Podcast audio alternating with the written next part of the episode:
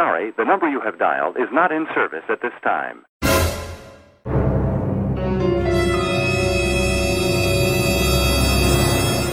I know somewhere,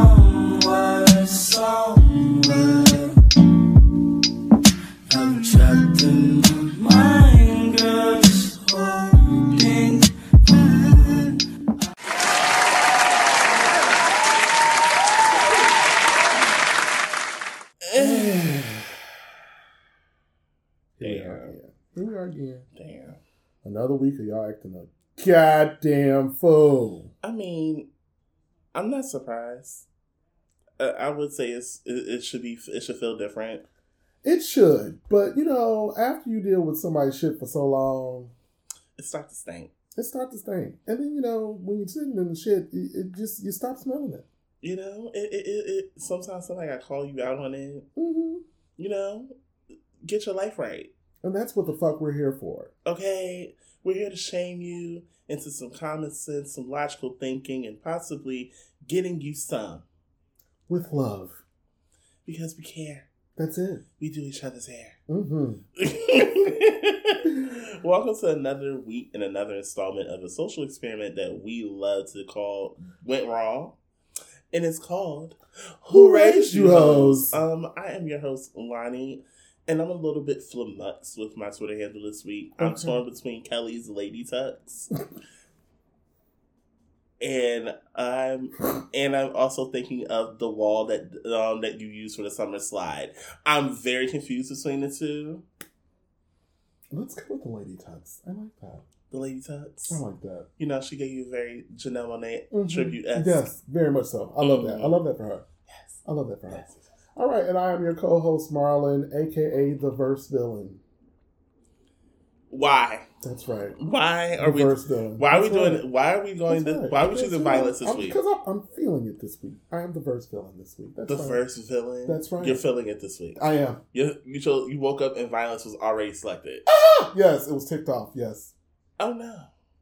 Y'all, hey, welcome back. Um, I don't know where that handle came from. You know, he wants to be a villain. He's not a villain. Why not? You know. You know, he, he gives you very much um Annabelle tease. Not Annabelle. Not Annabelle. bitch. Ooh, that's sinister. I like that. See what I mean? What? it's, sinis- it's now it's sinister, y'all. Pick me up unless you want that work. I mean, I always say with when dealing with me, Mm. if you want to open Pandora's box, that is on you, sir. Enter at your own risk. Period. That's it. I don't want to hear you complain about it. None of it. Well, um, before we get into the things, Mhm. it's time for us to review our favorite show that's up for discussion right now, Yeah. which is Insecure. Yes, um, we do know there are other shows that exist. Um, we are still in the middle of our watch of Pause Rise on Slate TV. Yes, because we will get to that after Insecure is done. Baby. Listen, we telling y'all right now, Pause Rise on Slay TV. Go watch it. It is running now. So that Mhm. when we're done with Insecure, you can be right on board with us Mhm. when we review Pause Rise. Okay?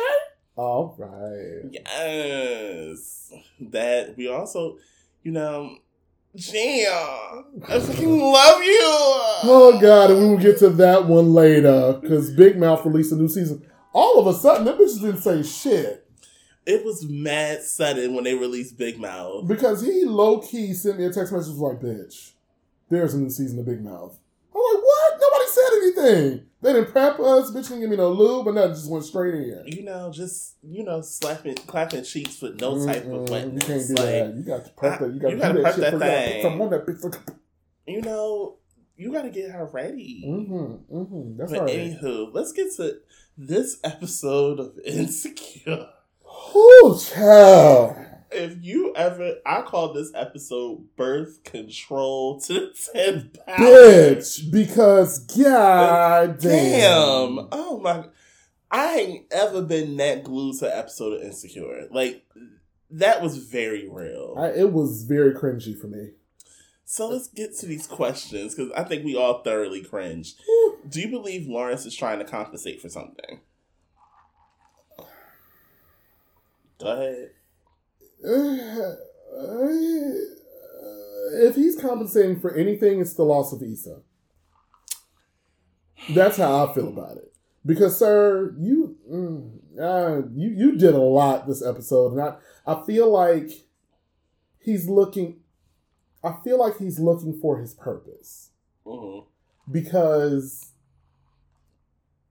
they flash back to when Issa broke up with him, and he walks back in the house and just kind of stands there, and you can see the kind of what now thing in his face, and I just I, I don't mm-mm. yeah if he's compensating for anything, it's the loss of for me. I, you know, it's so weird watching. First of all, Jay and Christina, the person that plays condolences, condiments, um, being a colada, you name it. Yes, we will continue. Real fans of the show will continue to troll her. We kind of do it out of love at this point. It's just you know she derailed the plan, so her name is Condola, Mhm. but it could be conference call if we feel like it Or colitis. you know, or kaleidoscope. You know, that just Either sounds a nice little ring to it. Well, what about coconut? Possibly, Okay. possibly. Con- oh, someone said constipation. I, wow. I, I, I, I, wow. Condolences. So, uh, What were you about to say? Oh, child. Not condolences. well, you know, Conversation. I can't. Get to your point. I, you know, with um condom lists, I, it's hard because I empathize with her. Mhm. Someone on Twitter said she was better off not telling this man that this was his baby. I, was like, oh my god! I mean, low key, because he just started acting a fool, which is why I'm like, the only thing that he could be compensating for is for the fact that he lost Issa over this situation. I think a portion of him underestimated this life change. Like Hell yeah. you, yes, you already had the job in San Fran, but you you want to travel from San Fran to Los Angeles every week. I mean, but you you you have to recognize the fact, just like she said, nigga, you said just let me know. You was very hands off about the situation. If you're gonna have a baby, have had a baby. Just you know, let me know what's going on. And it, the, it leads me to another question. Okay. It leads me into another question. Do you think her family was wrong for telling him about the birth via text? How else was he gonna find out? Would he pre- have preferred a phone call? It's certain situations that pref- that literally need a phone call, But this is my thing, though. like a text. Hey, so hey, what's up? Just giving you the heads up. She just had the baby. Why are we texting this and not calling Facetime me, showing me something? Like what? What are you talking about? While I understand what you're saying, again, if we look at Exhibit A, just let me know what's going on. Also, tacked on top of that, as we learned throughout the episode, they don't really care for his ass. No way. So no, I'm not going out of my out of my way to call you for fucking what. The baby was born. You can tell by the way they reacted when he popped up in the hotel. I, They like, oh, hello. when he walked in that hospital room, hotel hospital room, and they looked at him. Oh, Uh, oh, oh, is here. uh, Hi. uh, hi. You actually are a person. And when I tell you, Keke Palmer, shout out to you, girl. She played the perfect sibling. Like she played The the, ride is the very that nigga ain't shit, and I don't give a fuck about him. Who cares? I told you he ain't shit. I told you he wasn't never gonna be shit. When she dug at him, when she's like, "Oh, oh, we're so tired," oh. I was like, "Oh, that's a dig." The jabs were ridiculous. She was letting his ass have it. Yes, she was. Yeah, but I just He get to come and go when he want. I was like, first of all, stop sounding like one of us in the Uh, in the predicament baby, because it mirrored every sibling that like has to witness the predicament, absolutely. like to the T. I'm like, oh my god, this is scary. Yeah, yeah, it very much is. Bullshit. Do you believe that their co-parenting situation will see better days? I'm honestly not sure. There are too many too many variables in play for that to actually happen. Because in order for their co-parenting to actually work, hmm they both need to get their ass off their shoulders. Because Condola has to accept the fact that even though originally he gave very much if you're gonna have the baby, go ahead and do it, but just let me know what's going on. Giving a very like sidebar stance to it. I don't really want to be involved, but I kind of it was because when he said that, it didn't give. Oh, I want to be in this child's life. It gave you decided to have this child against my will, against what I wanted to do, and whatever you do is fine with me. Mhm. And now that the child is here, you gave me a different story. So now she has to tap into the fact that in- order to make it work, she's gonna have to tap into the fact that she's not the only person that wants to be a parent now, Mhm. and she has to let go because it takes two to tango. You lay down with this man, you had his child, so you have to be fair in there somewhere. Do you think Lawrence is underestimating the whole situation? Allow me to explain this before you answer. Okay, because I'm When ready. I, I know you are. So when I say underestimating, at this point in our minds, Ja was what they nicknamed the son. Ja is supposed to be under three months old. I think he's still like he's still like fresh out the cooch. right. Sir, I understand you want to spend time with your son, but is a certain part of a woman that has to be at ease. So yes, you are his father. She's not at ease with you spending time with him right away alone.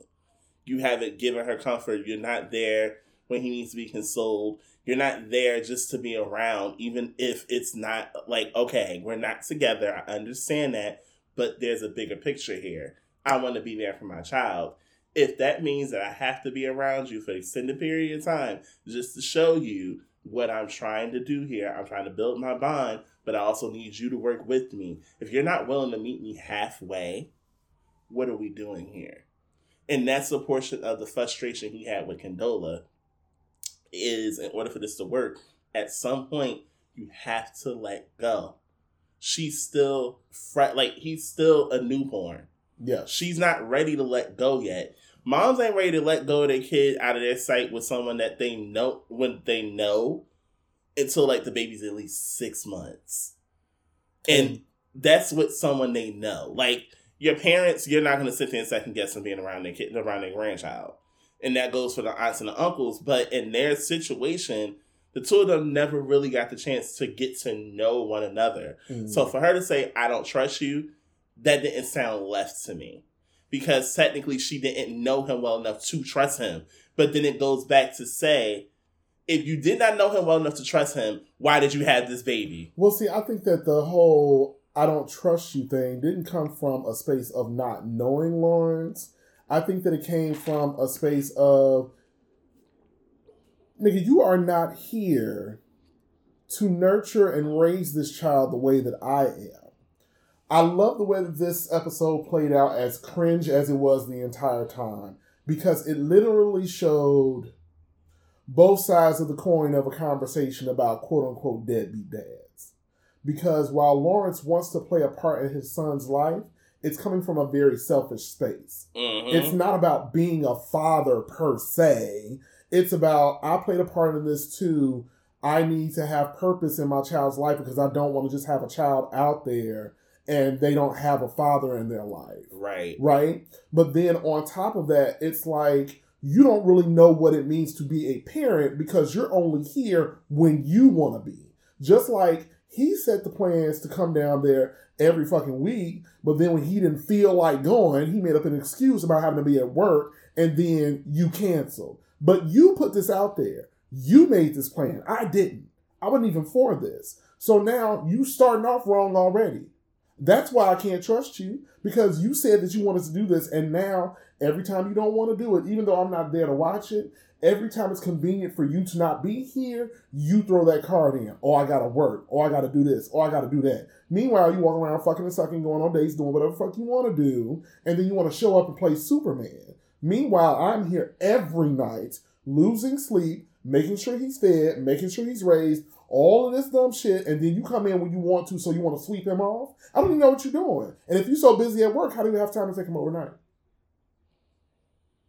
Period. Now, I, I I honor him wanting to be in his child's life, but you have to want to be in his life from a space of wanting to be a father and not trying to get one up on Condola or try to make her seem like she's being a dickhead and trying to keep him out of your life. Because she didn't have to do that. She did. again, you didn't even re- you didn't express interest of wanting to be an active father before he was even born. Granted, I get where that comes from because she took the selfish route and was like, "I'm giving up what you say. I'm having this child," Mhm. even though he said he wasn't ready. He literally emphasized it the night she told him that he was not ready for this. And that's the slippery slope again. Issa's genius pointing this out. That's the slippery slope when it comes down to parenthood. Because if the other parent is not ready and you take it upon yourself to have the child, you leave a lot of space for energy like this where it can get crazy. Because if it would have went the other way and Lawrence did take the route of, oh, I'm not going to be in his life. All right, I'm the father. Yay, he's born. Wonderful. I'll send you some money in the mail. Then it would have been like, oh, I'm doing all these sleepless nights. I'm trying to raise this child by myself. This is bullshit. And Lawrence not even here. He don't even give a fuck. So then you damn if you damn if you don't. Child. It's a lot to unpack. It's a lot.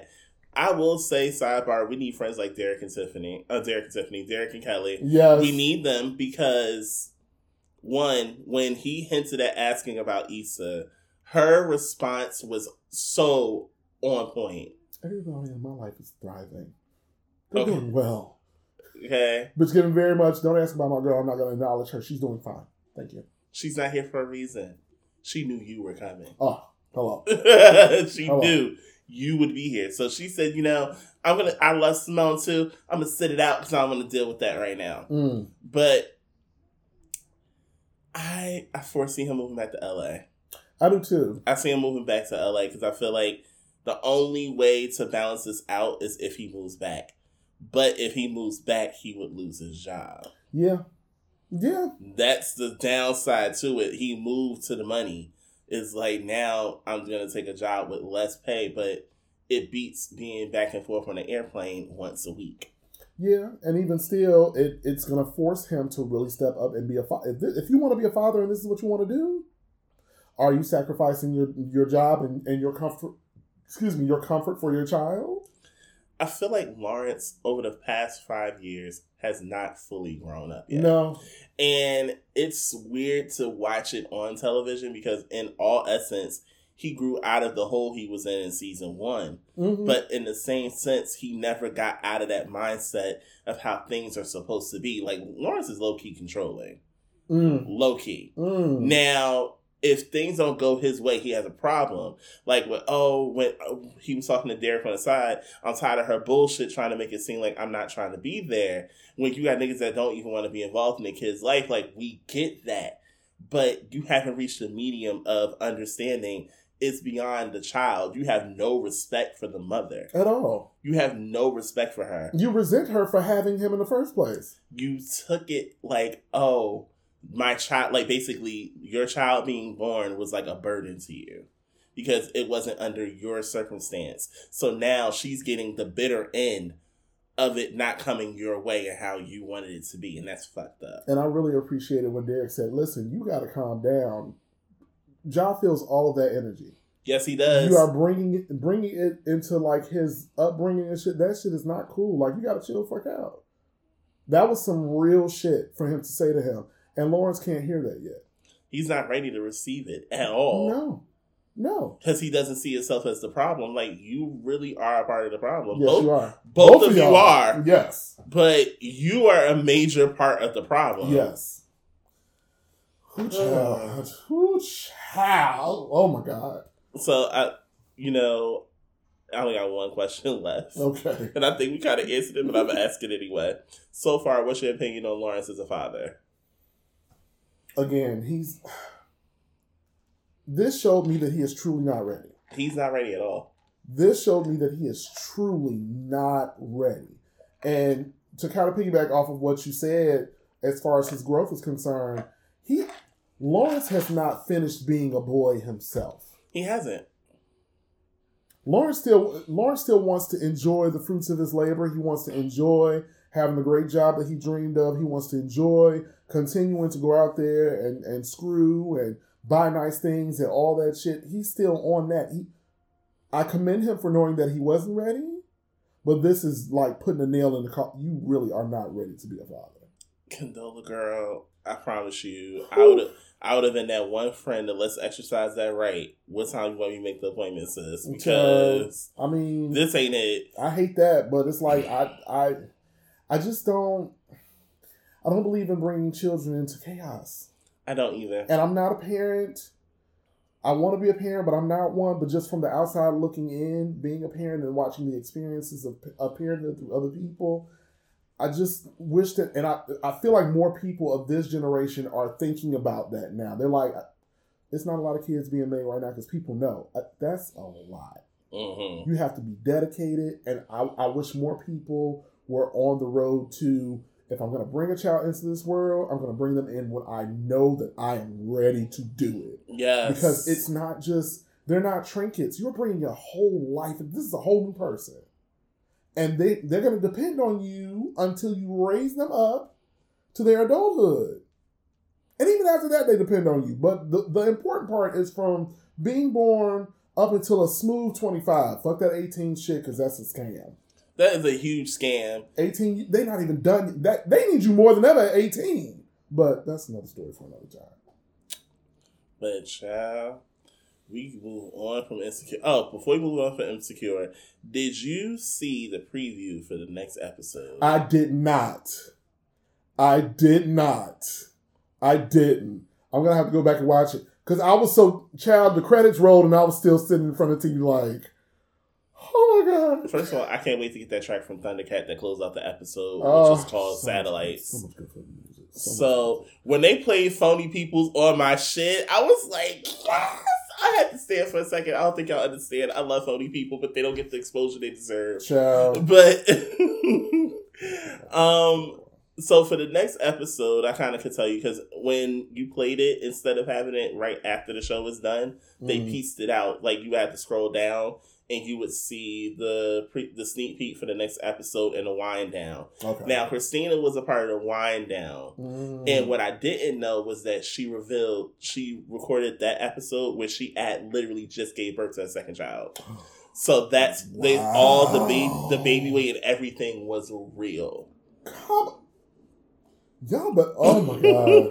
she said I got to come to work leaky leaky boobs and all. I had got to come to So work. that emotion was because I I could feel everything she was going through in that moment. Come on, y'all. All that's right. that's why because she had just given birth and All Jay's a. Jay's a father too. So Okay. it makes it all easier that you had two actual parents acting out this episode. Come on, y'all. Ooh. So, but uh, next episode, it, we're gonna see Issa, Molly, and Kelly do a beach day with some of Nathan's friends, Nervous, oh my god. This is gonna be crazy. and one of his friends says as they're driving to the beach, I assume. He says, "Would it be crazy if I um, hooked up with one of your girl's friends?" He's like, "It's not my girl. She's all over the place." That's Nathan's direct response to him.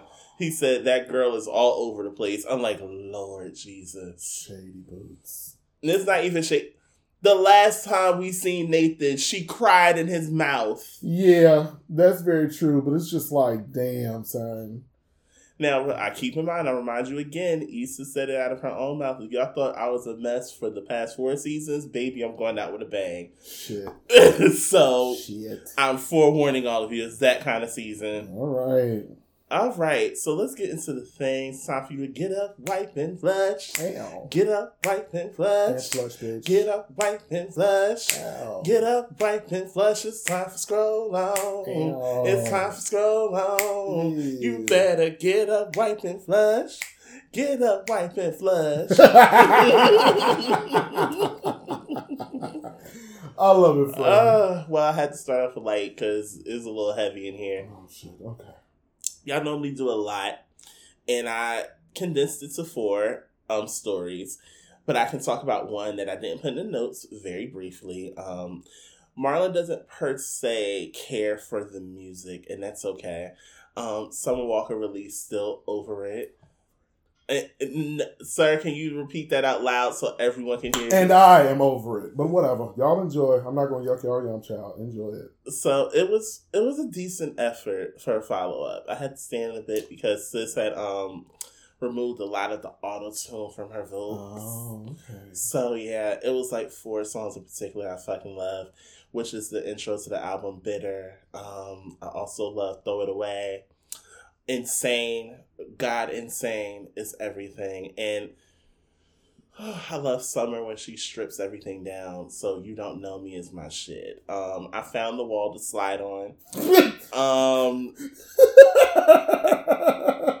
and I would do it to insane. I'm gonna have fake tears and everything, and I'm probably gonna throw something at the camera as I'm sliding. nice. Okay. You know, give it a real rage room effect. how's the song with Ari Lennox?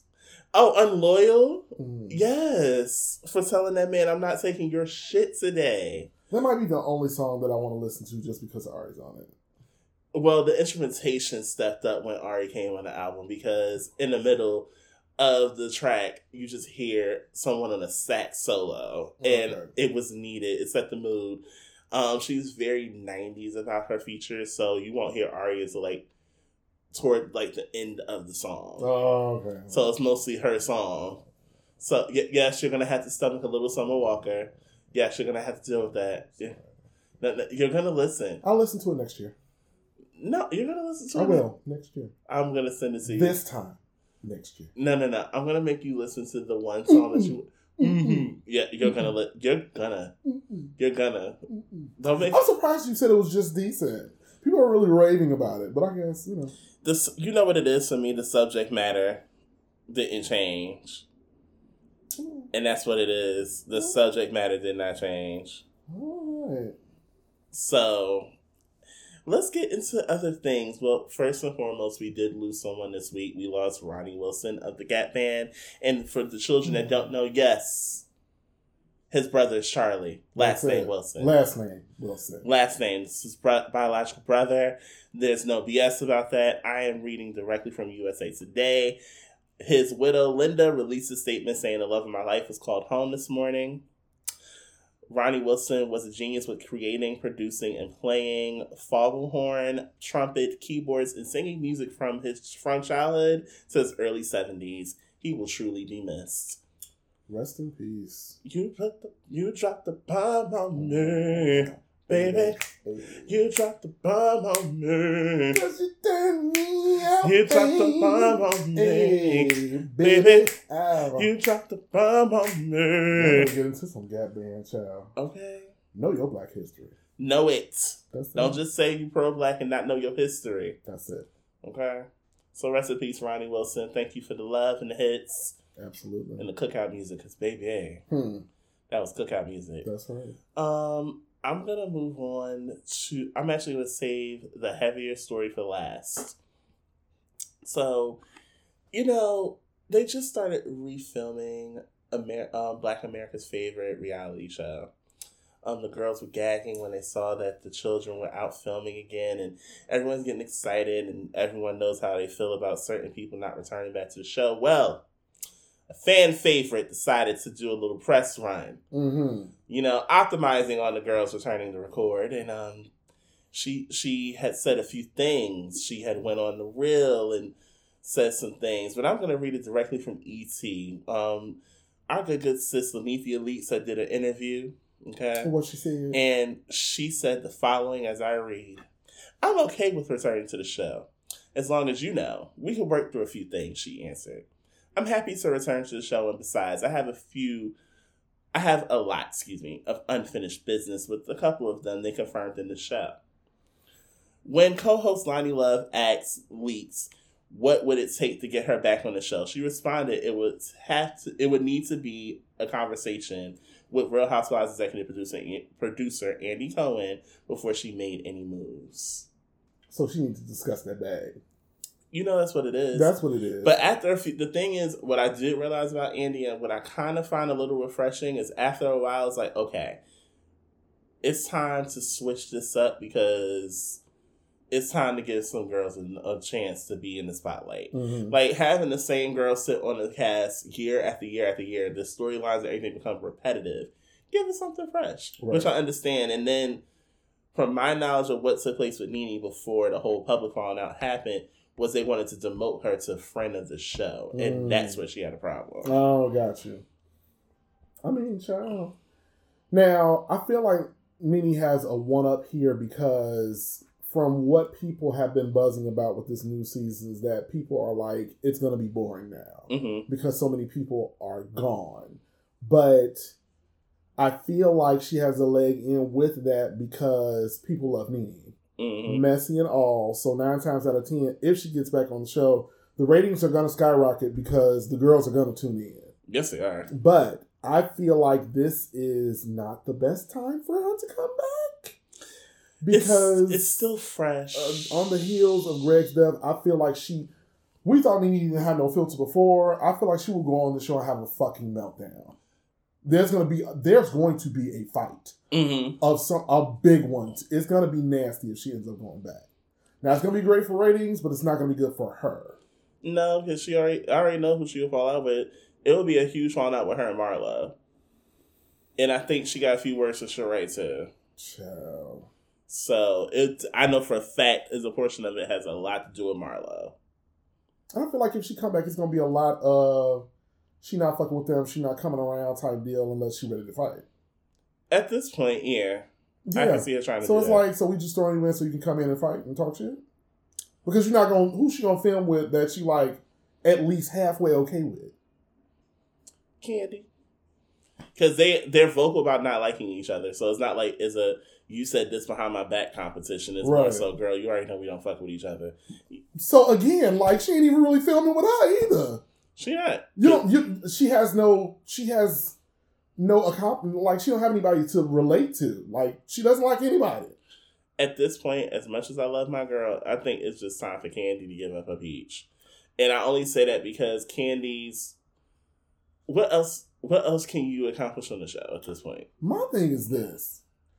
I would much rather see a show with Kandi by herself Than see her on Real Housewives. because she's you consistently come and outshine everybody as far as like money wise.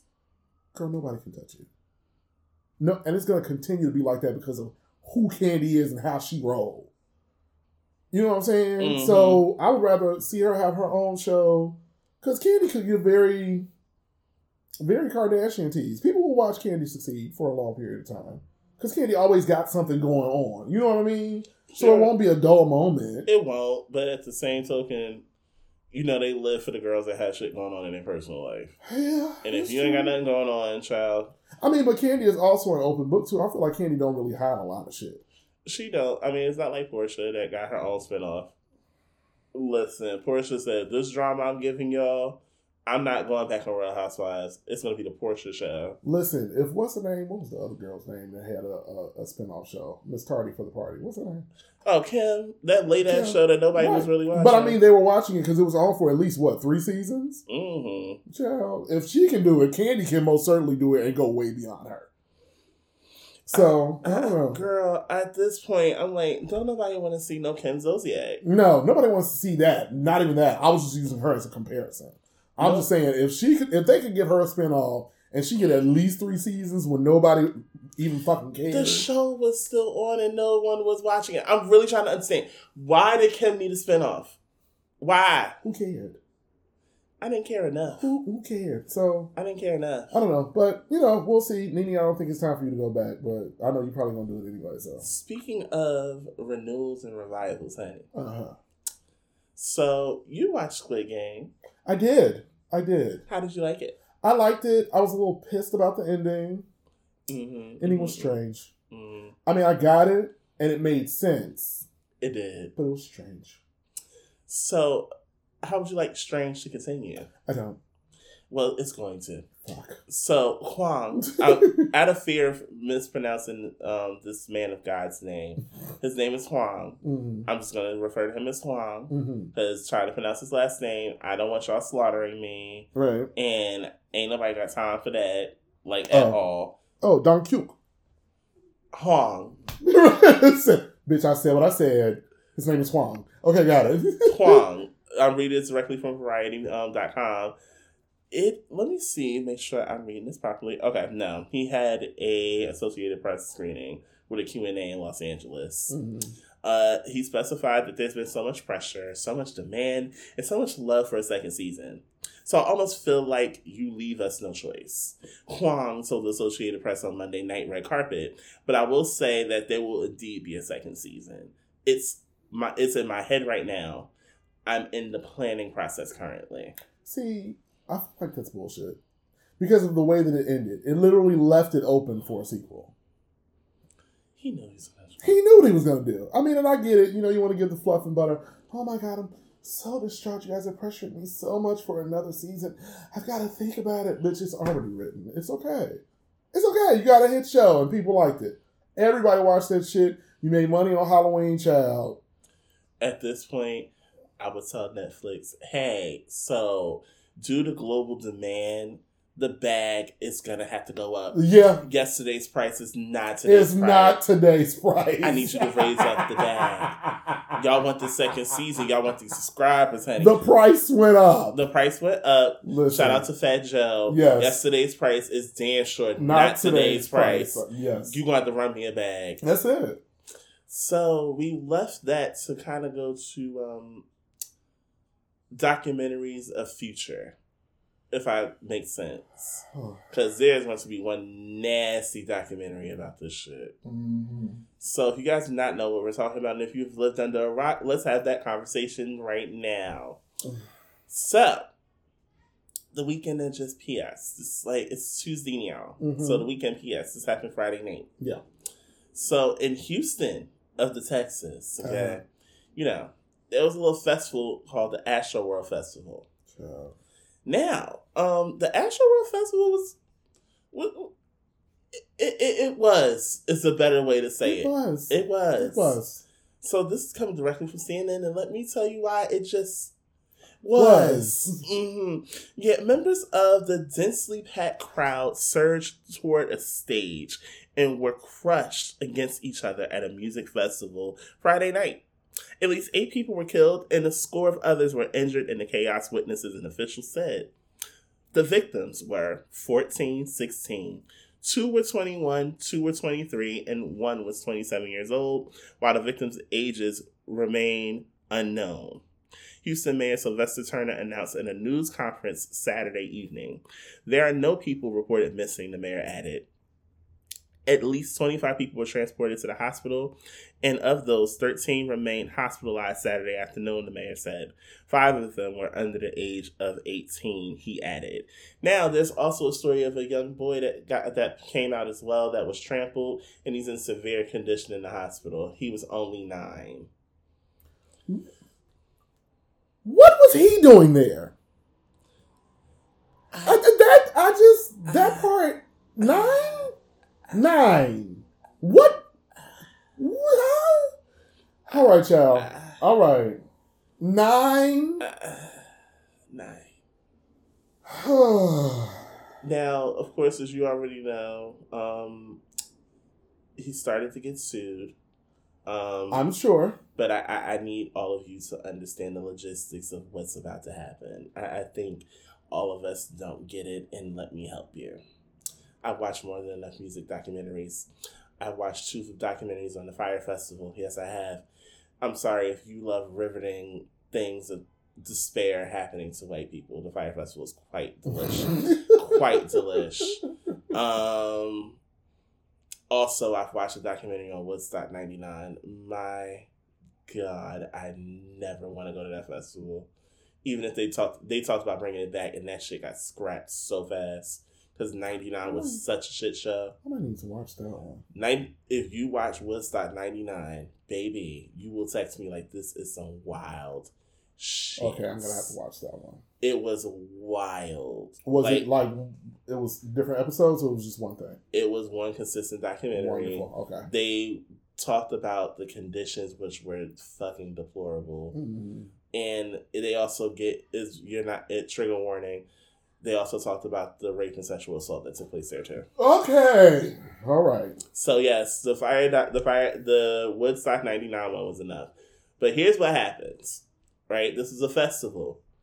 There are people that gave him money and backed into it, and guess what happens when you have to have a festival? What's the one thing you have to have on just about anything you have in your life that has value? Insurance. He's not gonna get sued.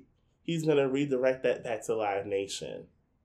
Wow. Why he's gonna redirect it back to Live Nation is because one, they actually was the ones that sold the tickets, so everyone that attended the actual festival will receive a full refund. hmm Also, I said, yeah, I mentioned that it's going to fall back on Live Nation. They're going to sue him.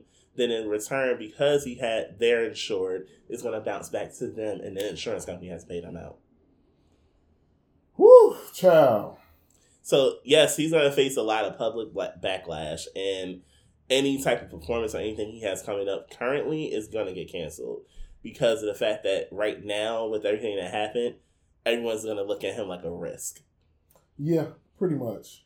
the thing that pissed me off more than anything was the pe- like I said it on Twitter and I have to reiterate it. Everyone that decided they wanted to make it about Kendall and Kylie. I'm like eight didn't hear that. people died, hundreds injured, and you're only concerned about the Jenners. What happened to them for them to be concerned about them? Nothing. Mind you, if you know, like I know, most most of the time, if you're with the artist or the band, you're the furthest away from the crowd. Yeah. And if you are, you're probably like dead in the front. You're not trying to be near people that's trying to trample. You don't have time for that shit. They were Right. no, and on top of that, COVID is still going on. Kylie, why the fuck were you there? And pregnant. You forgot Kylie is pregnant.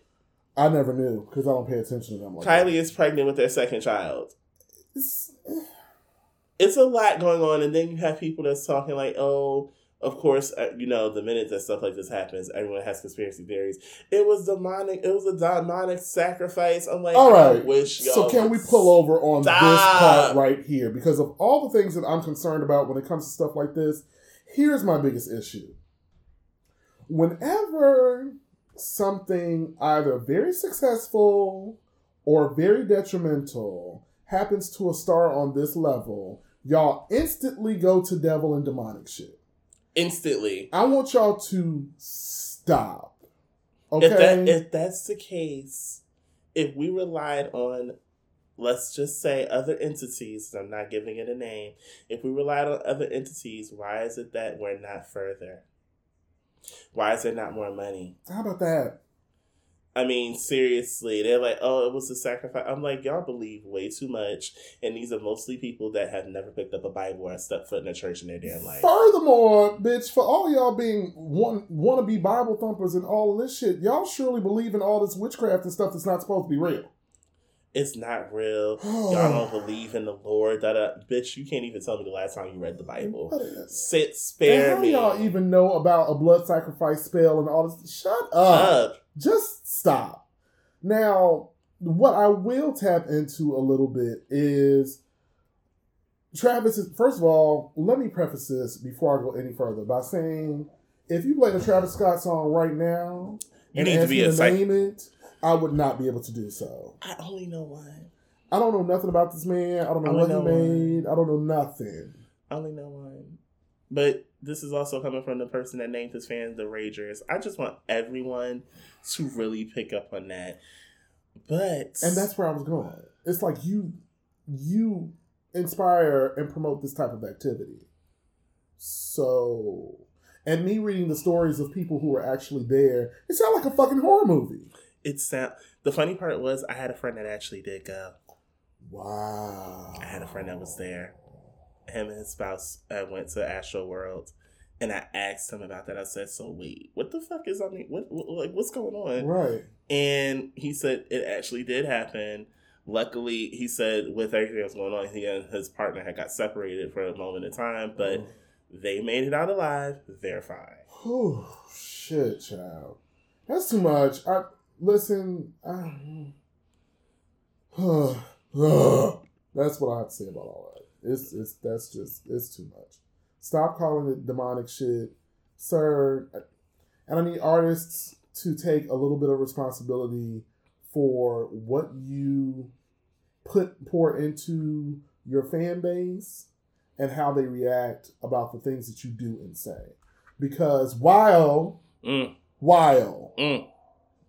First of all, it's not up to these artists to raise your kids. It's really good. It's not their responsibility on that front. But as artists, you all kind of have the power to navigate certain things because they're going to listen to you before they listen to anybody else. It's just the sign of the times right now. People are really into following people that they really love and adore and all that bullshit. Mm. All right, but you and this, they're ragers, rage on, do what you want to. You got to kind of look at it and be like, all right, sir, like they was just following your lead. Now, I added a segment that I didn't write down. And um, I didn't tell Marlon, I kept it to myself because I felt, and I even checked, you did not talk about it. So, yes, you will get triggered. And I and I, I, promise you, it's for a good cause. You will get your triggered. Whatever. This is payback for last week. I see what this is. All right, what is it? I told you I was gonna get that ass back. Uh huh. but petty. this, you know, I'm not petty. You I'm, are. I'm This just, petty. I'm It's just, real petty. It's okay. you know, I'm just, you know, I'm a little bit of a bitch, but it is. uh, anywho, so um, this is my take on. This isn't even how you should feel. I want to call this a reality check. Mhm. So, in this reality check, there is a gentleman that went around. He had um it's a TikTok video. I think you've seen this. If not, I'm about to show you. I'm gonna start it from the beginning and I'm gonna let it play out and actually show Marlon what happens. It says in the very beginning, he does not talk about what happened until he leaves from the establishment. So I'm gonna put it right here, let you see it. There's a cute guy I want to say hi to. Hold on, I'm getting myself together. I Here we go. worked up the courage to go to a bar by myself for the first time. I'm very excited. People keep giving me dirty looks, but there's a cute guy I want to say hi to. I didn't even finish my drink. I just straight up left. Because I walked up to this dude that I thought was cute. And I was trying to like say hi. He said I was too fucking fat to try to flirting with people. So I just I just left instead. So definitely, um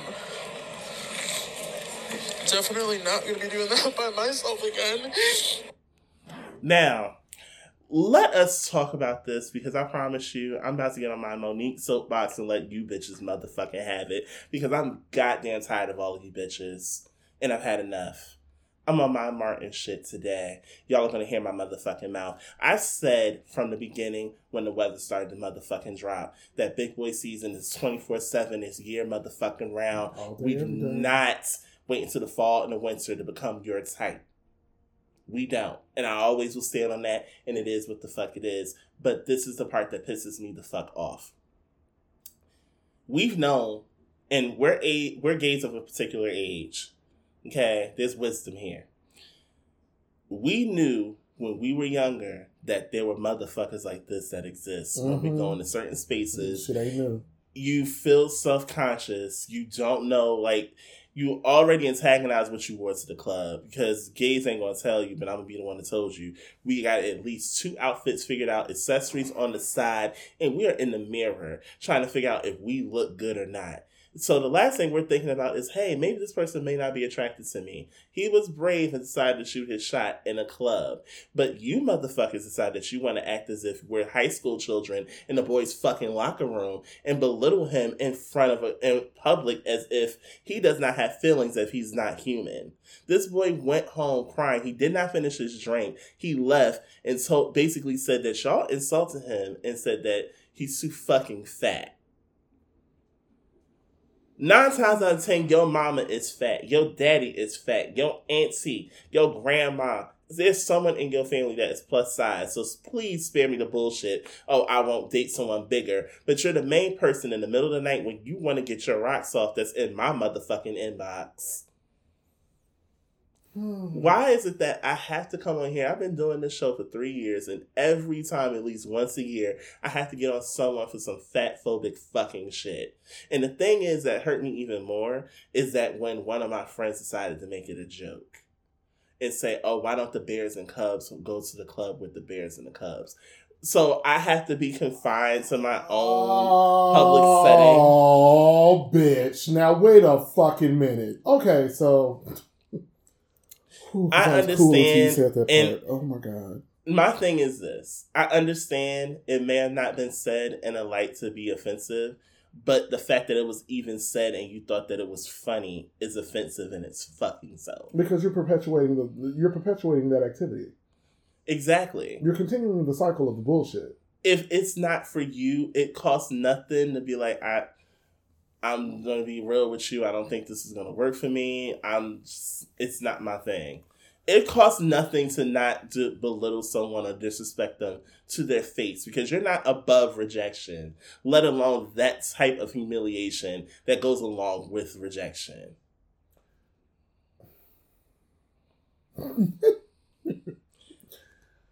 Let me start mm. here. Start. Rejection is a part of life. It is. We are all going to be rejected by someone, something, some situation, some position, whatever. It is a part of life. Here is where I have a problem with you gays. It does not take you being nasty as fuck to tell someone that you're not interested. Thank you. It don't take all that. Because what you're showing me in your rejection is that you have issues and insecurities of your own.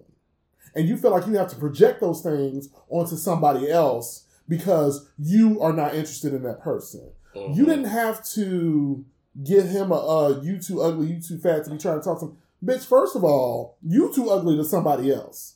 talk about the And nine times out of ten, someone has done this very thing to you. Or you one of them bitches that people have told they pretty too many times, and now you feel like you got this pretty tax that you can flaunt around to everybody the fuck else. Bitch, don't nobody give a fuck about how cute you look because nine times out of ten, the prettiest motherfuckers are always the ugliest ones inside. I won't say always, I will say the majority of the time. Some times. but this type of shit is so fucking unnecessary. And before one of you bitches try to come out of your mouth and say to me, oh, we don't owe nobody nothing. We ain't got to be kind to nobody else. If I don't like you, I, I don't like you. If you don't like a person, all you have to do is say no. That is a complete sentence. It comes with a period. It doesn't. Re- it, it doesn't garner an explanation after that. All you have to say was no. You don't have to go any further than that. Like, um, you know, Or, I don't know, you can just be kind. Oh no, I'm dating somebody right now, but what are you drinking? Let's chat. I see you here by yourself. What's going on? What's good? Oh, but I get it. A lot of you pretty bitches like to run in pretty packs. So that y'all can. Anyway, rejection, part of life, this shit, unnecessary. I keyed when Lou said that this shit reeks of a protein shake gay. Don't it though? It A reeks of protein shake gay. motherfucking pre workout, always in the mirror game. Yes, it does. It reeks of it because you because you know the J the excuse me the gays that love the gym love to look down on people that don't frequent it. So it's like always this, but it it struck me because you had so many mixed opinions, and I'm like, pay attention to the motherfuckers that had something negative to say about the opinion, like the ones that had something negative to say instead of telling that young man that don't worry that rejection, I promise you, is God's protection from these fuck niggas. and for your friend Yes, that gave the whole why don't the uh, Bears and, and Cubs go party with the Bears? We do. we always do. And when you skinny bitches step in, we look at you funny too. Don't be trying to be hip to the party because nobody trying to pull to your bumper. Because you look like a thirsty bitch when you step into Bear and Cub parties. And motherfuckers know why you're there. And those that are into that will be into that with you. While you skinny bitches run around be with your nose all up in the air, coming in a space that's not quote unquote built for you. And this is why you don't see the Bears and the Cubs in the clubs. Why? Because of shit like this. Yeah. And then want to sit here and question why we have things like Big Boy Pride. Who raised you hoes? Literally, Who it is the y'all? best response to this. Who the fuck raised y'all? it's why we're here, honey. This this is why we're here. So you know, just It's why the I'm- fuck we're here. I'm I'm dragging you by your fucking neck every time. Words mean fucking things. They do. And it's time for you to learn that. Maybe someone needs to beat you in the face and let you understand that your words have power and they can belittle someone. Yes, self esteem has a lot to do with self, but it doesn't mean that you have to be an asshole to try and justify You yourself. to because it was unnecessary. All you had to do was say was no, thank you. That's all you had to That's all you say. had to say. I'm not interested. And mind you, it might have stung a little bit because rejection stings. But he wouldn't be running away crying. He wouldn't feel like he needs to be wrapped up and in his in his crib again and never to come out by himself. But y'all don't give a fuck about nobody else. You have no empathy. You lack empathy. Until you understand how bad body dysmorphia could be like, I'm going out tonight. And then you look through all your outfits and going in the mirror trying to get yourself together. And it's just like, yo, I don't feel comfortable in none of this shit. I'm not going. Child, Until y'all been there, you cannot tell that man he needs to grow up. they don't know nothing about it. Y'all need to grow up because it's not. That was unnecessary. It was All, uncalled all for. you had to say was, "I'm not interested." That's it. That's it. That's it. That's all. I hate men. Like I love, I love and hate men at the same time. like I don't know how, any other way to put that. But anywho, I need a refill, and we need to get ready because I heard somebody's pot is already is already staring. That's right. I heard That's it. right. It's a It's- full it's- bowl. It smells delish. yes. Yes. What So is- what's in it? You know, we'll find out after the break. Go find out after the break. That's it. Well, with that being said, we'll be right back, y'all. hmm Fran, What's wrong, Fred? you know we ain't getting no listener letters this week. Mm. We get one and y'all don't know how to follow suit. I don't understand.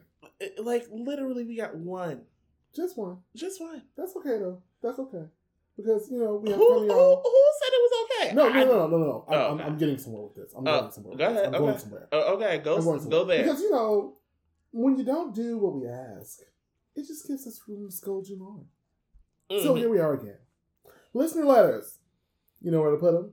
I'll tell you where to put them. Tell them Ask WRYH podcast at gmail.com. it's not that hard. It's really not that hard. It's not. It's not. You could just, you know, type in a question about something you heard on the episode, or maybe you want some advice on how to get rid of that itchy scratchy, or, Oh, you know, maybe Oh. you got a trifling best friend that slept with your man. I don't know. oh, oh, oh. I mean, it could be messy like that because we take things like that. Or, or as you saw last week, you could give us a conversation piece. You know, you an idea for an episode, even if you want. I mean, you know.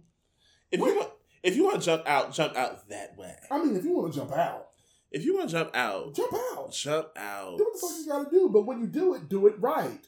Put that and ask WRYH at gmail.com. Get it together. Because we ain't got time. We don't. And your business inquiries. You know, you saw us review Simon Walker's album very briefly. You know, Very. D- don't do that. You see us also reviewing Insecure beforehand. Yes. We did for the boys. Yes. We did the thing. Yes, we did. You know, you want us to review your stuff. hmm Submit it. Yeah. WRYH podcast at gmail.com. That's right. Business inquiries only. Let me say that again. Mhm. Business. I don't care about your money stuck over in Africa. Mhm. I don't care about you got millions sitting somewhere overseas and you need me to help. You need me or Marlon to help you get that money. Out. I don't care. I don't care. No scams. Okay, no, No scams. scams. No fucking scams. Get to it. That's Because it. next time you to hear Diva, Hmm. I'm gonna say that and we gonna move on. That's it. Period. Bitch, get it done. and did you leave us a review yet on Apple Podcasts? Did you? Did you? You haven't. You ain't haven't. I ain't seen nothing. Mm-mm. So you Get- to do that too. Get on your job. Rate, comment, subscribe. Get on your job. Fucker. We back, bitches. I was going to say something. Okay. I was going on to say hey. You were not gonna let me sing. hey. You didn't want. You didn't want to let me. You sing. paused for the calls. I I didn't know. I wanted to say, we're back. We're back. We're back. Hey, twerk on his back. We're back. We're back. Twerk on his back. Wow. Wow. Okay. All right. So we're back, and uh, yes, it's time to throw these ingredients in this pot. It's Is time it? for Marlon to stir the fucking pot. Oh no. All right, so I condensed it down to two this week. Oh no. So we got two. oh, oh lord. But uh since Lene said that I chose violence today, You did. So I'm assuming it's going to be we're a just gonna violent. keep the party going. We're just gonna keep it going. We're just gonna ride this train right on out. Oh hell. So we're choosing violence figuratively and literally. So I was sitting back thinking the other day about the whole Astro World situation, um, and also thinking about the running trend that has always been around, but it gets more and more prominent as the years pass when it comes down to violence hmm we like violent media. We like to watch fight videos. Squid Game is getting another season, and they was murking bitches left and right. Bitch. You know, so I wanted to kind of dive into how we feel about violence. Mm. So my first question is, what is it about violence that entices people? I guess you could say they get out that that urge, you know, that that feeling that they have of rage deep down inside. You know, um, when you dealt with too much fuck shit, you tend to choose violence, and you've been nice for way too long. Um, Because you know people like to take advantage of that nice shit, yeah, and then sometimes you know you just gotta you just gotta throw a chair across the room, you know, I, I just key up a car, bash in a windshield. oh, oh, you, you want to keep going? yeah, Oh, you know, break an iPhone. Not break an iPhone. damage some property. Friend, you alright? You want to talk about it? You know, wreck his car. oh, okay. So we see where your violence lies. All right. Take some and walk off repeat, bitch. You don't need no more.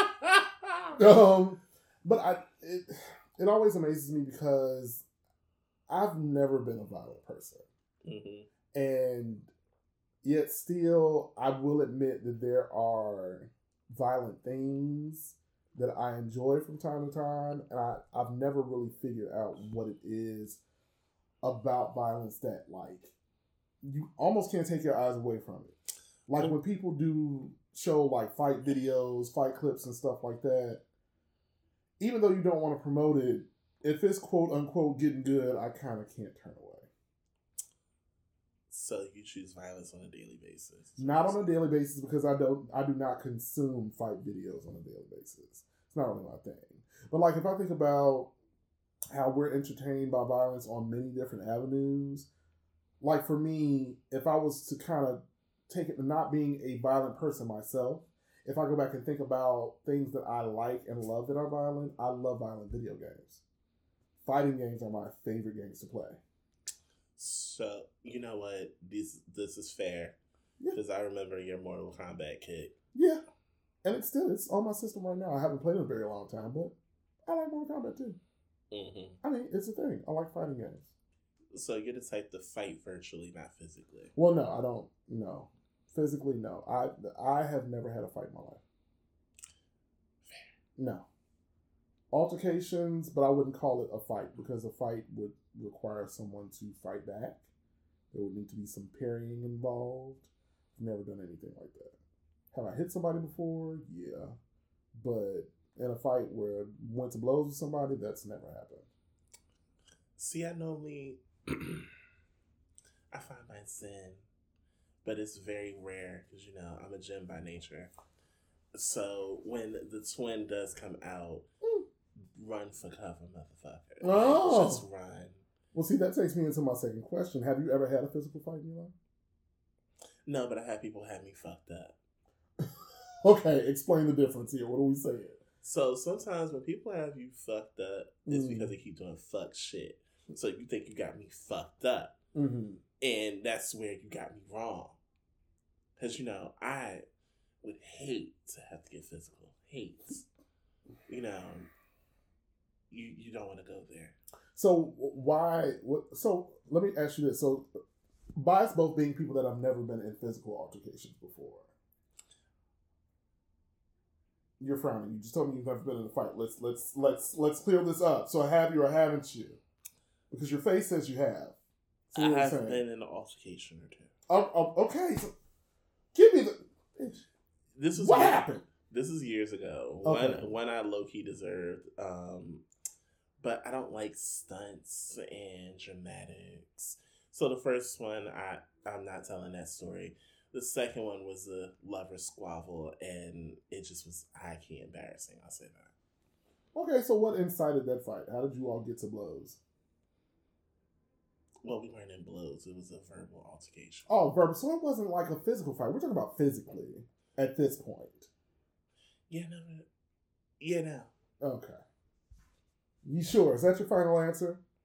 Alex, I. I'm just making sure because on, I had to double back because you was giving me the faces, the frowns, and hoo-has. I was trying to make sure we're on the right track. Move on, Alex. Anyway, so as I was saying before, since we are people that have not gotten into physical altercations, Um, I'm just making sure what, what exactly the fuck what exactly would push you to the edge to get physical, knowing that you're not a like you're not a fighter like that. Mm. What would because like you said earlier, you would hate to have to get physical with somebody. So you kind of we kind of have the same mindset of that. So what would it take to get you to that point? You have to keep pushing me, and I hate to be pushed. Mm. I mean, the last bitch that pushed me was pinned against the wall with my hand around her throat, so I would hate to have to go back to that. Okay. I would hate that. All right. Now, what what did this person do to you to get you to that point? See, all of the instances I was young and didn't have a, a- exact control of my temper. Mm-hmm. I was very young, very rageful, Mm-hmm. and um, this this child of God, who is family, Mm-hmm. had made reference to one of my parents and repeatedly got disrespectful and before I knew it, my hand was around the throats and the person was up against the wall and Gotcha. couldn't breathe. Mm.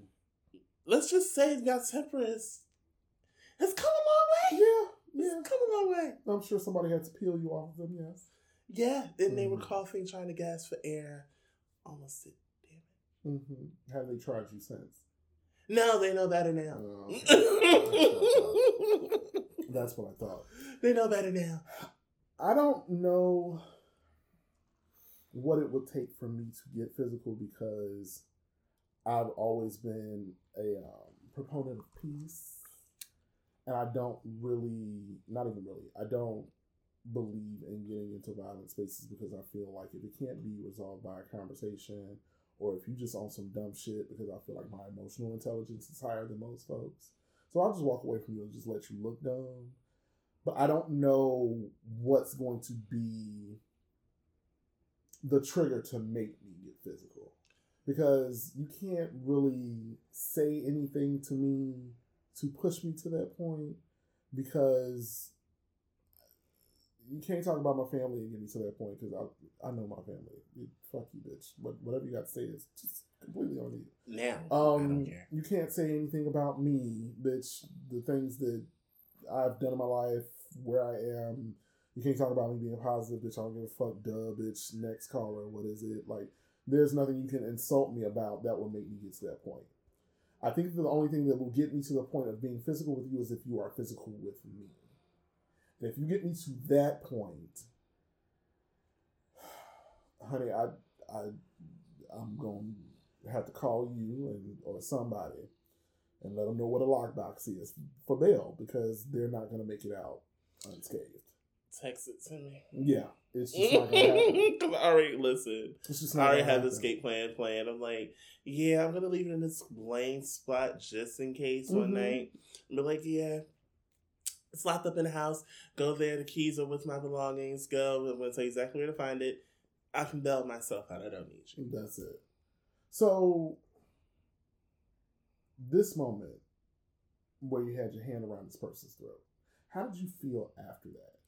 Was it an instant calm down, or did you rage on a little bit more? How did you feel after that? I was smiling. okay. Because, you know, sometimes only but so much talking is going to go into me Mhm. telling you to shut the fuck up. Until you know it went oops upside your throat and closing up like you Oh. like you ate something you're allergic to. Mhm. I would hate for that to happen to you. I would hate to be that person. He's gone. But when people have him fucked up, he comes out in a rage. I don't don't make got time for my twin. Nobody got time for that. Mm, that's crazy. Okay, got you. Now I've had situations where, when I was younger, I had to put my hands on somebody. I remember one situation vividly where this guy that lived on the block Mhm. was messing with my brother, oh no. and I didn't take very kindly to people picking on my little brother, but people also took my kindness for weakness and thought I wasn't gonna do shit. So he kept picking on my brother, picking on my brother. He caught himself chasing him, trying to fight him. And my brother ran in the house, and I stood in front of him and was like, "Back the fuck up, leave my little brother alone." And they wanted to play pussy and got fucked. So he jumped up in my face, and I kicked him under his arm and knocked out a tooth. Oh. Yeah. So you do understand this counts as a physical altercation. Well, what I said was I've had situations where I've gotten physical, but I've not had a fight. A fight constitutes someone fighting you back. Okay. He went his ass home. Okay. Yeah. So I've not had a back and forth squabble, fisticuffs type of situation. I've not done that. I've not done that. So and and after that, you the blood rushes to my ears. I can feel it right at the tips. I get very hot in the face, and it takes me a minute to calm down. And mind you, that wasn't like a full rage. I had just had it.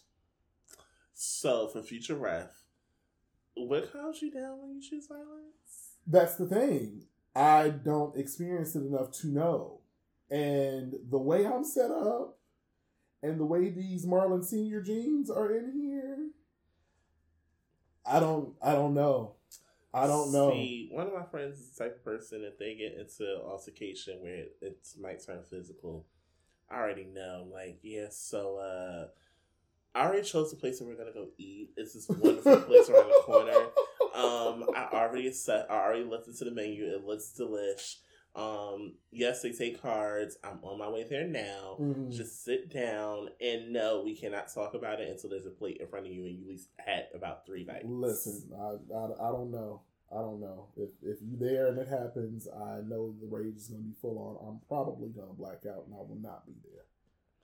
I don't have time for that. I'm gonna let you know that now. I'm just telling I'm you. gonna be the type of person like I we we you decide right now we can leave and this never happened. But see, if I, mm, yeah, I don't know. You, you gonna have to catch me before the light go out because I, I don't nobody has time for your scales to I'm be just unbalanced. saying. No one has I'm just saying. no one has time for your scales to be unbalanced. There's not And that's what I'm saying. If the girls don't don't play pussy and get fucked, that's it. That's it. That's all. Okay. So let's talk about people that always choose violence. So how do you conduct how do you conduct yourself around people that are always on ready when it comes to violence? We all know somebody that is ready to fight at any given moment, likes to throw it out there and talk shit about how they can't get their ass whooped. You won't beat me, blah blah blah. How do you handle being in the presence of people like that? in the words of Kelly, my friends don't associate in those types of in that type of manner. My friends have common sense. Mhm, I feel like someone that's always looking for a fight is ignorant. I don't care. mhm. Because who lives to just physically harm another person and gets a kick off of it? I think there's something wrong. I think you need to go sit on someone's couch. I love you, and I just say that because it's the truth. But if you're that person that always needs to fight, always needs to turn up, you're not around me. Yeah. I don't have time to deal with that. Then you want to get all, then you want to get all mad and you and your feelings and you want to snarl at me. Like, I suggest you calm your happy lucky ass the fuck mm-hmm. down. Because this ain't a fight that you want. listen, I just there are people that exude that kind of energy that I'm just like, I, I want to know what happened Who for you to you? be in a space to like not that you can't just be in a moment Mhm. and enjoy yourself without thinking about who ass do I gotta be. And I feel like people that feel that way have been in predicaments that have made them have to be that person. And I respect that on that level because it's a form of trauma. And it's a trauma response to be like, yo, when I go into any space, I know where all the exits are. I know who gonna turn up. I'm watching everybody. All that, and I, I guess some would say I have, for lack of a better term, a privilege of living carefree where I don't think like that. But also, someone would look at me and be like, "You ain't never had a fight in your life, and you don't pay attention to your surroundings. You that's dumb." And I don't because I've not lived my life in that space. I don't really believe that, but again, I haven't had these experiences, so I wouldn't know. With the funny part is with networking, because I make it no secret I have to network in order to get the show where we need it to be. Mm-hmm. I have to go into some spaces that where you have to worry about these things. Like, how many people in here actually look like they might have a little company with them, for better lack of words? My company. and I have a friend that will tell me, like, yeah, it's like three people in here that got it on them. Like, okay. And I go back to care, carefree. Like, okay. I, I personally am like, as long as I have to pull it out, I really don't give a shit. right. But sometimes it's important to have that friend that chooses violence in certain Yeah. spaces because it's That's like, yeah, true. like um, how many are in here? Yeah, If it's more than three, yeah, we need to hurry up and make this quick. We gotta go. right. And not even in a space of I need you to fight my battles, but you the motherfucker that's gonna know who moving and who not.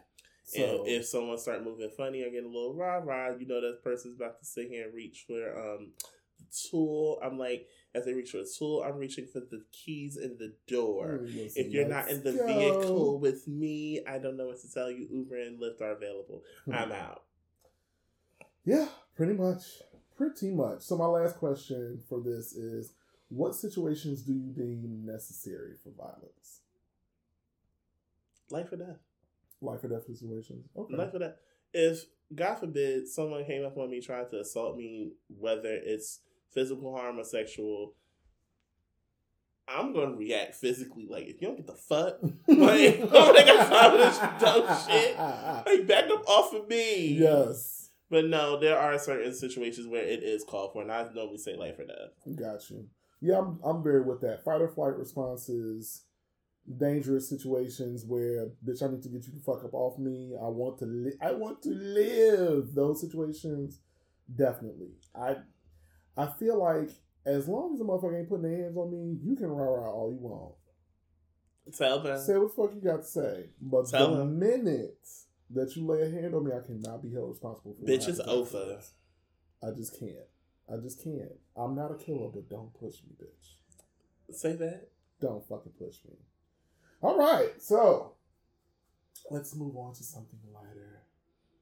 Even though, in some ways, I could be viewed as choosing violence with this subject. Oh lord. But at any rate, we're going to talk about something that both of us love so much, and that's music and feelings. oh god. so I was sitting back listening to some music the other day, and something came on, and it took me to a place, and it made me think about how music is so transformative. It's it's I. I, I, I will say this: music is magic. I don't care what nobody says It is. it it works in so many different ways and so many different things but it got me to thinking about how music affects our feelings and by us both being lovers of music i wanted to run down a couple of different scenarios god. when it comes to music god. and figure out how those things make us feel okay. so my first one give me a song that brings you to tears of sadness Mm-hmm. There's a lot. There's a a song that gets you every time and brings you to tears of sadness. What is it? there's a story behind why I say this, but And if you a to me. real fan, you already know where I'm about to go. Sade Pearls. is a sentimental reason why I say that song in particular. okay, so give me your reason for pearls. Give, give me your reason. So I was dating this nigga, Okay. and I'm telling it. This was back when I talk about my Aries. This is what I'm, this is what I'm talking about. hmm And his car was in the shop at the time, and he asked me to pick him up from North Penn because he had come back in hmm from the city from his company's holiday party. Oh.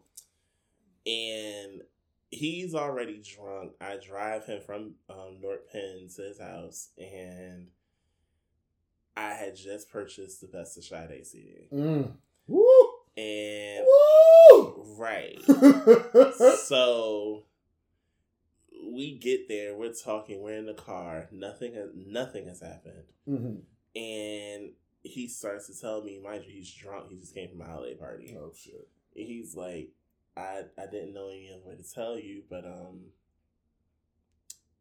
I went and got a ring for old boy. He says this. He drops this bomb on me. Bitch. He drops shit, this bomb. My he drops this bomb on me as Sade's Pearls is playing, Oh, not see. That's what the fuck I'm talking about. and I instantly burst into tears because it's like it's a whole like I said, it's an entire backstory. Right, but But as the gem that I am, got my face together real quick. I was like, I'm fine. He was like, What? I was like, I'm fine. But listen, I, I gotta go. listen, for real, for real. The- what the? While Sade's. Pearls was playing. Oh my god. Yes, that is why. That is why I'm emotionally connected to that song. Oh my god. Damn. Mhm. Ooh, bitch. Okay. All right. Talk about setting the mood. Yeah, tell me about it. Okay. So, a song that brings me to tears of sadness every time. First of all, it's not even a full song. Okay. The Pause Interlude by Jill Scott on the Woman CD.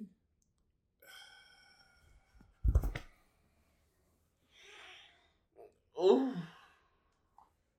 I'm just gonna I'm just gonna say the lyrics for y'all because like I'm thinking about it now. I don't want to fucking cry right now. She says, "Hey, it's me. I'm calling to schedule. No, make that nece- schedule another. No, make that necessary. Breakdown, bitch. First of all, it's it's another interlude that is on that project where wi- the willing interlude pitch.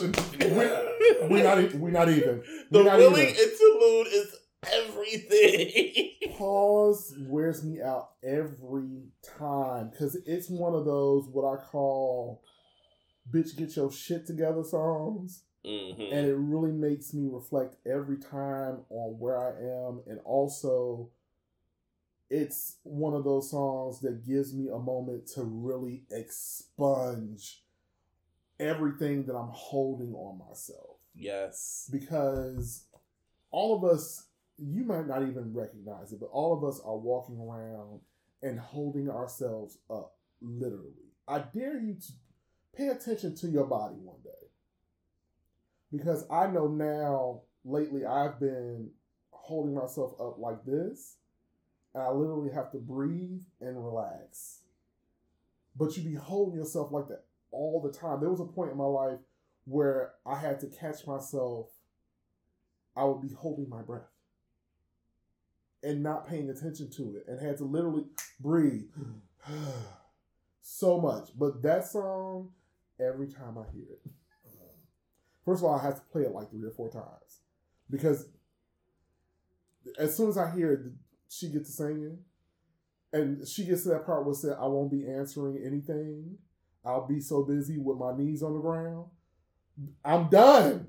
I'm I'm done. Like just lay me out. It's just yeah, yeah. That's That's that's like me with the Willing interlude. Whew. Me and the Willing interlude, I'm like, oh my god. Mm-mm. Sis gave a sermon, a sermon in the Willing interlude. She really did. She really did. Shout out to Jill. We love you. Yes. All right. Philly from South, uh, from North Philly, y'all. So, give me a song that brings you tears of joy. Kirk Franklin's "Imagine Me." Ooh, talk about it. Okay. I will never forget the first time I heard "Imagine Me." So back in high school, right? hmm I would get up before the rest of the family because I was always the one that took the longest in the shower. So to avoid conflict, I would get up well before like even my parents. hmm So one time in particular, like my mom would always have on like she would have on one hundred seven point five. You from the from the East Coast, you already know. hmm In the morning on either one hundred seven point five or Kiss at the time, which I think it was, they normally would have inspirational hour for people that's getting up and going to work and stuff like that. Gotcha. So they would play nothing but gospel music in the very beginning of the morning before you get to the morning shows. Mm. Now, it is five thirty a.m. Imagine just getting up. Imagine. Imagine getting up and on the radio you hear imagine me being free, trusting you totally. Mm. Finally, I can. Can you imagine me? I admit it was hard to see being in love with someone like me. Mm. Finally, I can. Can you imagine me? Imagine hearing those Baby. lyrics. And then he gets to the bridge, which is like the best part of the song. So he's like, Imagine all the hurt and the pain is now gone. Hello. Gone. Mm. It's gone. Baby. All gone. He's like, what your mother did, gone. What your father did, gone. What your family did, gone. All gone. Mm. That song is powerful. It is. That's why I said, uh, Kirk Franklin, imagine me. Okay, okay. My Tears of Joy song is Ledisi's Higher Than This. Baby. Child, first of all, first of all, the throat on that woman, I could just slap her every time. That Turn Me Loose album alone. Bitch, don't you don't Turn Me Loose was a project from beginning to to end. end. It was no skips. project. Say Uh, her face off, but higher than this is such an the inspiration in that song. Oh my god! For me, another one, another Legacy Comfort song, of course, is going to be All Right. Now, I'm going to reference both. The one that she has by herself and the one that she did with Robert Glasper. hmm Which Yes. like, uh, Yes, yes, absolutely, mm, absolutely. gosh. Yo, dope shit. All right, Mhm. so give me a song that makes you want to turn up.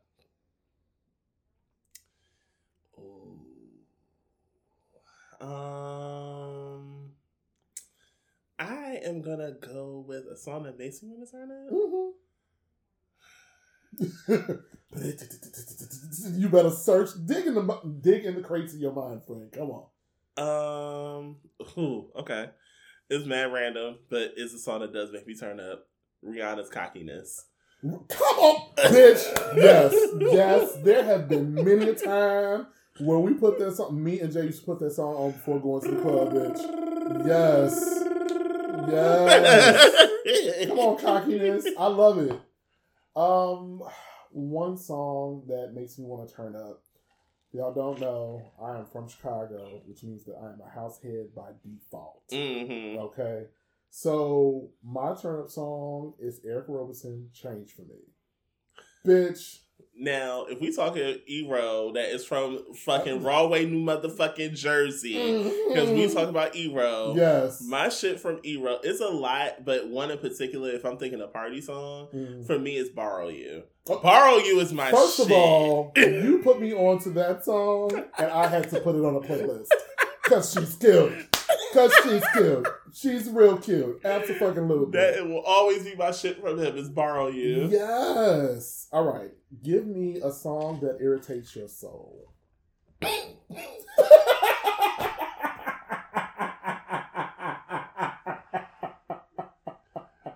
Oh, shit. Oh, caught me off guard, y'all. Oh my god. Um, I have. Can it be plural? Sure. Most of Future's catalog. Yikes. There's very few that I have to give co- credit for. I love fuck up some commas hmm and um stick talk. After that, you can keep the rest of the toxic nigga anthems. They can stay with him. Mhm. I am good. But those two are the only two future songs you'll catch me playing, especially Stick Talk. I don't know why I love Stick Talk, but it's like the only future song I'll be like, no, y'all give me this one. You speaking Russian to me because I don't know. I'm about to fuck this cash up on the new toy. I. Listen. I You need a. I always say it. I need my niggas with a little bit, a sprinkle, Mm, not even a full just- sprinkle, Just a a little. little toxicity, just a bit. Oh my god. Keep me on my toes, just a bit, not a lot, just a bit. Just a little I bit. know my limit, just a bit. Okay. See, my thing is when I think about songs that irritate my soul, I usually like erase them from my brain. Oh Lord, you're one I of those. really do. Like because I have to hear them and then I'll be like, oh my god, this shit again. So that means you get irri- irritated with a lot of new rappers. I really do. I really do. I really do. Um, but child, I, I will see this. I will say this. And I know that people are probably gonna like hate me for this, but I don't care. I stand in my truth. I don't give a fuck about you bitches. Say what you want. Okay. But when Hotline Bling came out, How could you not like Hotline? Bling? Because Bling? here's my thing. You used to Here's call me on my. You This is my to, issue. you used to. And mind you, the bad part about it is, is that I love Erykah Badu's version. Listen, I, Erykah did what very few artists of today will do. Mhm. She took one sample and made a fucking mixtape off of one sample. She made like three songs off of that one beat. that one beat. My favorite is "Call You Back." Huh. That's why you're my friend, bitch, because that's one of my favorite tracks. I love "Call You Back." oh my gosh. But yes, when see, a lot of my irritation comes from people that play songs too much. Mhm. I never get the chance to really appreciate it because I can't get away from it. So you know what? This is why, and they're not paying me for this, but I always will promote it over the panty. hmm I dig into Spotify Premium. I'm trying to tell y'all Mhm. when I say playlists, they have playlists on lock. Come on. Playlist, I can't deny it. My playlist be lit on Spotify Premium. Okay. Got it. All right. So we're going to do like two more. Okay. All right. So At random. give me, Mm-hmm, mm-hmm. we're going to do these two. Okay. What was the song? What was the first song you related to on a personal level? Oh. Um. Mm, I oh. We were such messes when we were kids. Oh, weren't we though? But I have to say, the first song I felt on um no, I'm so lying. The first song that I felt on a personal level, Brandy's truthfully. What album is that on? Never say never. Okay, that's probably why I haven't heard it. I would say truthfully, if I'm talking like a breakup song from that same album, um what is it? Take My Love Away? I forget the name of the exact song right now. Excuse Mm. me. But truthfully, was definitely one of them. Truthfully is definitely one of them. Okay. One of the first songs I remember relating to a lot, a lot, because of everything I was going through at the time, was Drunk by Tweet. Mm. Child, first of all, Southern Hummingbird, Mm. certified classic. I'm reach I'm changing my answer. I have a dual answer now. okay. I fuck that. I have a dual answer, Uh-huh. and it's gonna reflect in what I'm about to say. Um, there's two, and they're gonna be complete polar opposites. Judge your mama, okay. not me. Come on. My first answer is gonna be K Michelle's "Maybe I Should Call." Okay. Baby, Okay. long distance in the way of what could be. Even when you're here, you're not with me. She's having a child I should carry. Oh. I'll be damned if y'all get married. Oh. How's the baby? How you adjusting? y'all got issues. You have problems trusting. Maybe I should let go. I I'm starting to lose focus. But the nights are the coldest. Okay. Oh, you've been going through something. Okay. That listen, anyone of my one of my heart got me through my entire fucking breakup. It was a masterpiece. Shit. And then on a more personal level, Hmm. Frank Ocean's self control. Baby, Okay. I've cried to self control. Mm. Until you can relate to those lyrics on a personal level, you won't Mhm. understand why I love self control the way I do. Okay. Baby, Okay. self control was some shit. Okay. Well, maybe going to do two more. Two more. Two more. Yeah, two more. All right. So, what was okay? We already asked that one. A song that you can listen to on repeat for hours. It's an interlude, Okay. but it's worth it. Alicia Keys, feeling me, feeling you. Hmm. Okay. I've never heard that one. It's an interlude on the Diary of Alicia Keys. Okay. So having long conversations on the phone can't get you out of my mind. Okay. Tell me, are you feeling me, feeling you? Got it. With Okay. every conversation, everything you do gets lost in you days at a time. Mm-mm. hmm Okay. Listen, that was an interlude. Ugh, but songs on repeat. Oh, and it's your favorite song too. If I had to choose the actual song, Mhm. just got Slowly Surely. Baby, let me tell you something about Slowly Surely, okay? That is a breakup song. That is the my breakup anthem. After it, child, um, ever since that song came out, Mhm. after each breakup, I put that song on repeat. I can play it for the whole day. I guarantee you, I'm over it the next day. I'm feeling a little bit better. undeserving, constantly hurting me, love. You All right. said, I said, we said, But but. All right, so I have two. okay. I have a lot, but these two stick out. We try to consolidate y'all because Yeah, we're music trying, so we we are we could literally off and on for whim. this. First of all, first of all, I'm gonna go with most recent. Distance by Yebba. That song, it it is literal perfection. I It, it, it's like a sermon in a song.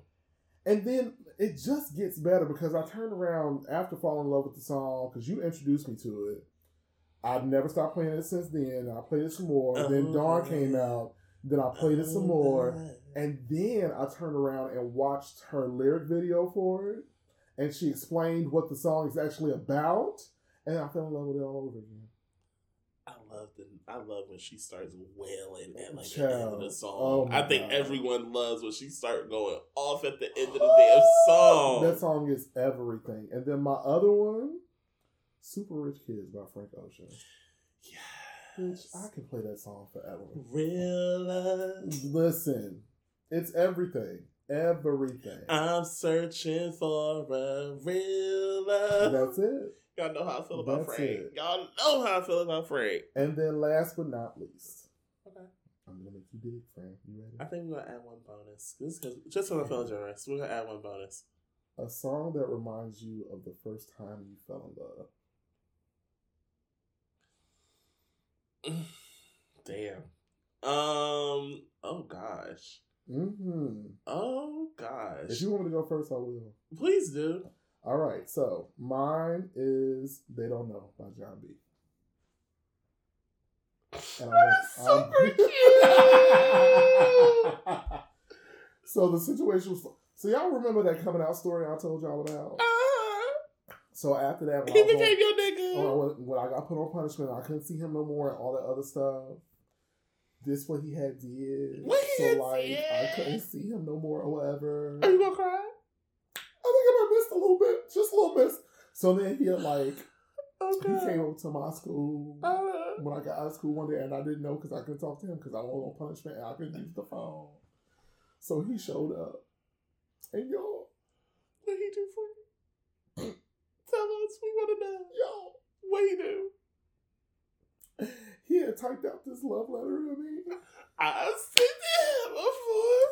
He put on some really, really, really nice paper. It was like this soft pastel pink with pink roses on it. Oh, oh, he got real he put the cursive font on it or whatever, and then he sprayed it with his cologne. I missed it. I missed it. And then he gave me this really, really cute Ro- Looney Tunes Roadrunner plush doll, and he sprayed the plush doll with his cologne.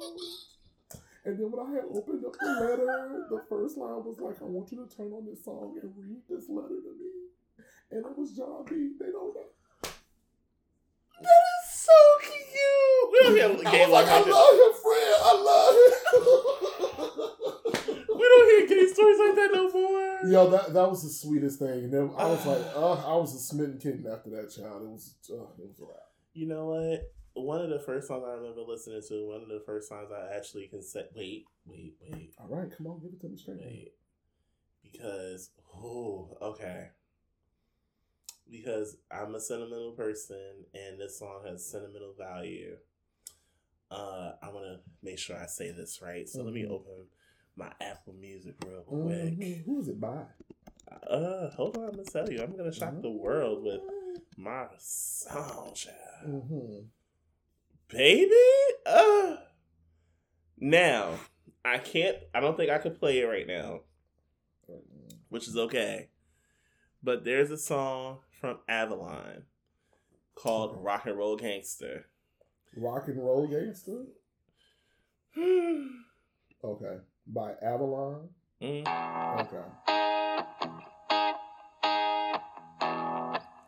Y'all, I would play the entire I'm thing. about to say, bitch, don't get us uh, I ain't gonna play the entire thing. So my look when I talk about my Aries, there's one song in particular. One night we had watched the Boondocks. Okay. and the song at the end, he starts singing it out loud. I'm like, what is this? Mm-hmm. He was like, you never heard the song before? I was like, no. Like, there's a ten, there was a ten year age gap between Gotcha. the two of us at the time. So like, I've never heard it. He was like, I'm about to play it now, and it was Avalon's Rock and Roll Gangster. Ever since. I always associated with that memory because I'm like I had never heard anyone ever mention the song besides him. Gotcha. So yeah, the first time I fell in love, and I knew I was in love. Rock and roll gangster. Love it. Love it. All right, y'all. I'm saying we have one more. You give me one more. No, I don't have any more. You sure? Yes, I'm sure. don't I swear you had a whole list. I just No. didn't look at the whole thing. No, that was it. You lying? No, I'm serious. You just want to have fun. Whatever. Anyway. You just want to have fun. All right, y'all. I'm putting the lid on this pot. Thank you for participating in my shenanigans this week. But before we go, That's right. how make you feel, friend? Oh Lord. So I'm gonna do just one this week. I'm gonna say the other one for next week. Oh, Lord. So this one comes from We the Urban on IG. We love y'all over here. Okay. And it says, practice telling yourself, I'm better than this poor experience someone is trying to give me, and moving on with your life. Mm. Let me read again. Practice telling yourself, quote, I'm better than this poor experience someone is trying to give me, end quote, and then moving on with your life. It make you feel, Frank?